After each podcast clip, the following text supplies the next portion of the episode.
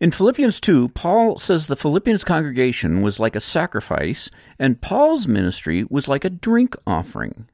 And that comparison has a whole lot of significance for you this coming Sunday.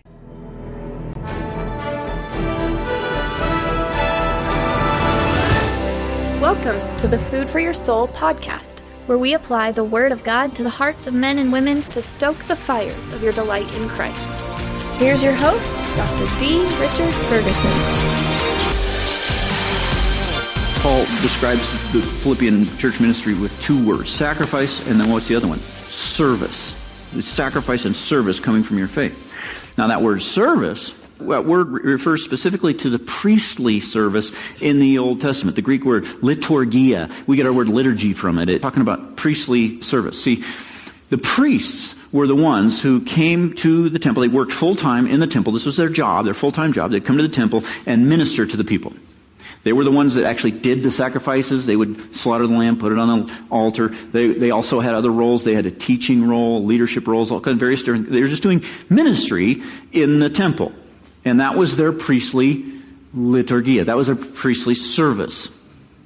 And Paul uses that word to describe the Philippians. He says, he compares the activity of the whole church of Philippi, the stuff that's flowing out of their faith, he, he, he describes those actions as not only a sacrifice that pleases God, but a priestly service that pleases God. Okay? That's the church. That's what, that's Paul's description of the church. This sermon today is like a theology lesson on, on ecclesiology, churchology, the, the doctrine of the church. Okay, so you're going to learn here about what the church is all about. This is the way Scripture looks at the church. It's a priestly service. Now, just think about that for a second. Does that change the way you think about coming to church at all? To, to, know that that's what the church is. Think about what that does to our consumer mentality that's prevalent, prevalent in our culture when it comes to church. Because, let's face it, we just have this mentality I mean, in our culture because we're served everywhere we go. Right? Everywhere we go, we get customer service. Every business that's in business stays in business with good customer service. If they don't have that, they go out of business. So we just get trained to think, I'm a customer. I'm always right. I'm always, you know, serve me. And I need good service. So we bring that into the church. What does a, what does a customer do? A customer shops around, finds the place with the best service, and stays there until they're no longer a satisfied customer, and then they go take their business elsewhere. We bring that mentality into the church, and what happens? We become customers. Just ask yourself, did you walk in here this morning with a mentality of being a customer or a priest? The priest doesn't come into the temple looking to be served, right? He's not thinking, I hope they have good customer service here. He's the one providing the service. An Old Testament Levitical priest didn't ever wake up in the morning and just say, I think I'll just do temple worship in bed today. You know, he, he, he couldn't do that. He had to go to the temple and do the service because he was the one serving. He went to the place of worship to serve. Multiple times the, throughout the New Testament, we are called priests. We're a royal priesthood, a kingdom of priests. Often we're called, every single uh, Christian is a priest. You know how many times in the New Testament we're called customers? I'll let you look it up. No, you just get your concordance. It won't take you long. Zero. Now let me hasten to add something here because I need to say it's perfectly okay for you to come to church in order to get your spiritual needs met. That's not a bad motive to come to church.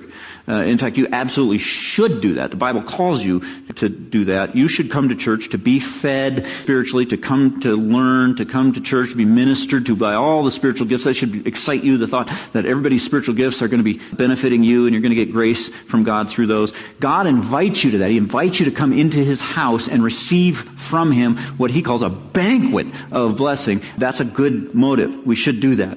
My point here isn't, isn't that that's bad. My point here is just simply that shouldn't be your only motive for coming to church. It shouldn't be your only objective. The way that spiritual, the way that your spiritual needs get met when you come to church is only when all the other people have a priestly attitude. Right? And then they're serving you with their spiritual gifts. That's how spiritual needs get met. So the only, only way your needs will be met is if other people have a priestly attitude. The only way their needs will be met is if you come in here with a priestly perspective. And even more important than meeting each other's needs in the church is understanding why we're meeting each other's needs in the church. It's not that we just want to be nice people and be philanthropists. We do it to worship God, to offer a sacrifice and a priestly service to God that's pleasing to Him, to honor Him in worship. Now, here's the thing that's really interesting about this. These words, sacrifice and service, are singular, not plural. He's talking about a whole church, and they're singular, not plural. That's interesting. Because he's, he's, he's talking about this whole church full of people. He refers to all of their stuff that they're doing as a sacrifice and service. So you take all the activities of faith, all the expressions of love, all the expressions of worship, all the praise, all the good deeds, all the gifts, all the faith, all the love, everything, every, everything everybody's doing in the church, you put it all together in one, one pile and you have the Philippian church's sacrifice that they're offering to God. The whole jumble of it, that's their sacrifice of worship. And that makes me wonder, you know, when I was studying that this weekend and thinking about the singular thing, it makes me wonder, what does the Agape Bible Church sacrifice look like? I mean, from the, from the point of view in heaven, what, uh, on a typical Sunday, what actually rises up from the, from the southwest corner of 88th and Huron to heaven on a given Sunday? What does that, what does that look like? Because on an average Sunday, what you've got here are hundreds of expressions of faith, hundreds of acts of righteousness and holiness, uh, gestures of love towards one another, expressions of love for God, all for the sake of Christ. You see that uh, hundreds of those all mixed together with some unrepentant sins, right? Let's face it, you get some times where you get some people in unrepentant sin and they're, that, that's contaminating this sacrifice. On any given Sunday, some of us are doing really well spiritually, some of us are not. Maybe rebelling against God, disobeying God. Some have very thorough and deep knowledge of God. Others, uh, spiritual maturity level way down low. So you just take it all together. You gather it all up, the whole congregation, all of it into one giant pile. That's what we're lifting to God. That's our sacrifice and service from the Agape Bible Church faith. And the main purpose of this verse, beloved, and just hear this. Everybody just look up here for a second. This is important. The main message of this passage is to show us the immense value of that sacrifice. This is something we need to understand about what the church is and how God looks at it. It is more significant, we're going to see here in a minute, this is more significant than the ministry of the apostle Paul. One of the greatest men that ever lived. I think that's the significance of the word but at the, at the beginning of verse 17.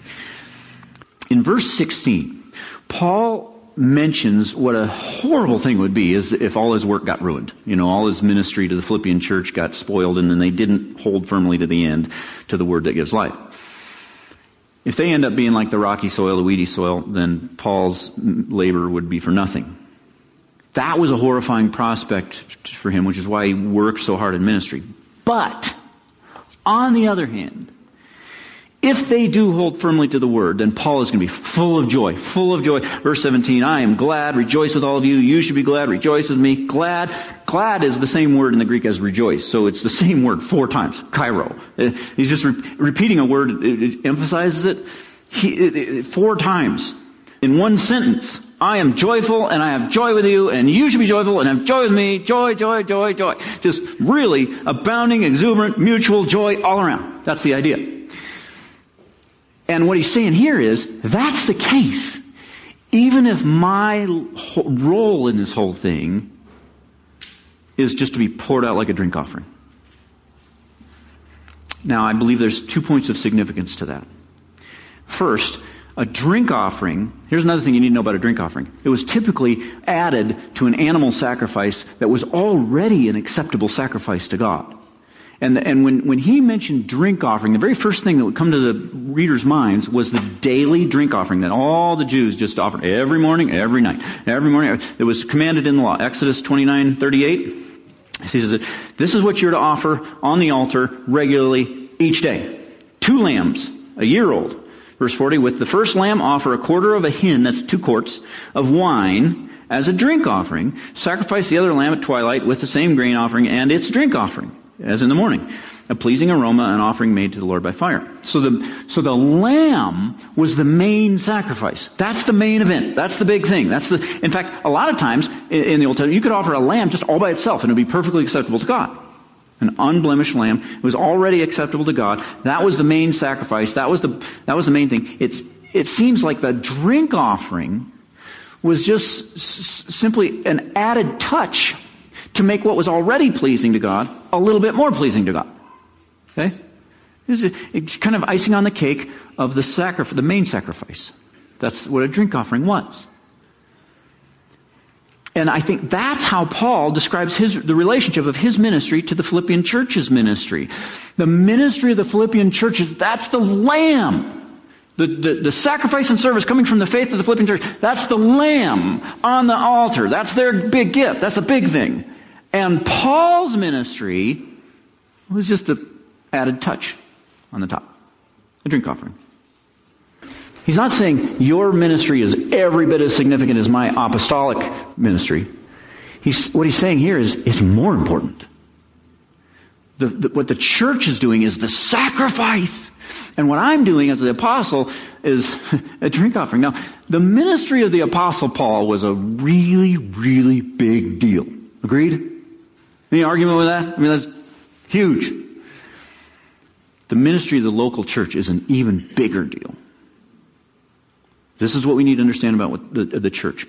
There is nothing greater. There's no greater work. You want your life to have significance and meaning? There's nothing you could do with your life more meaningful, more impactful, more long term than participating in the work of a local church.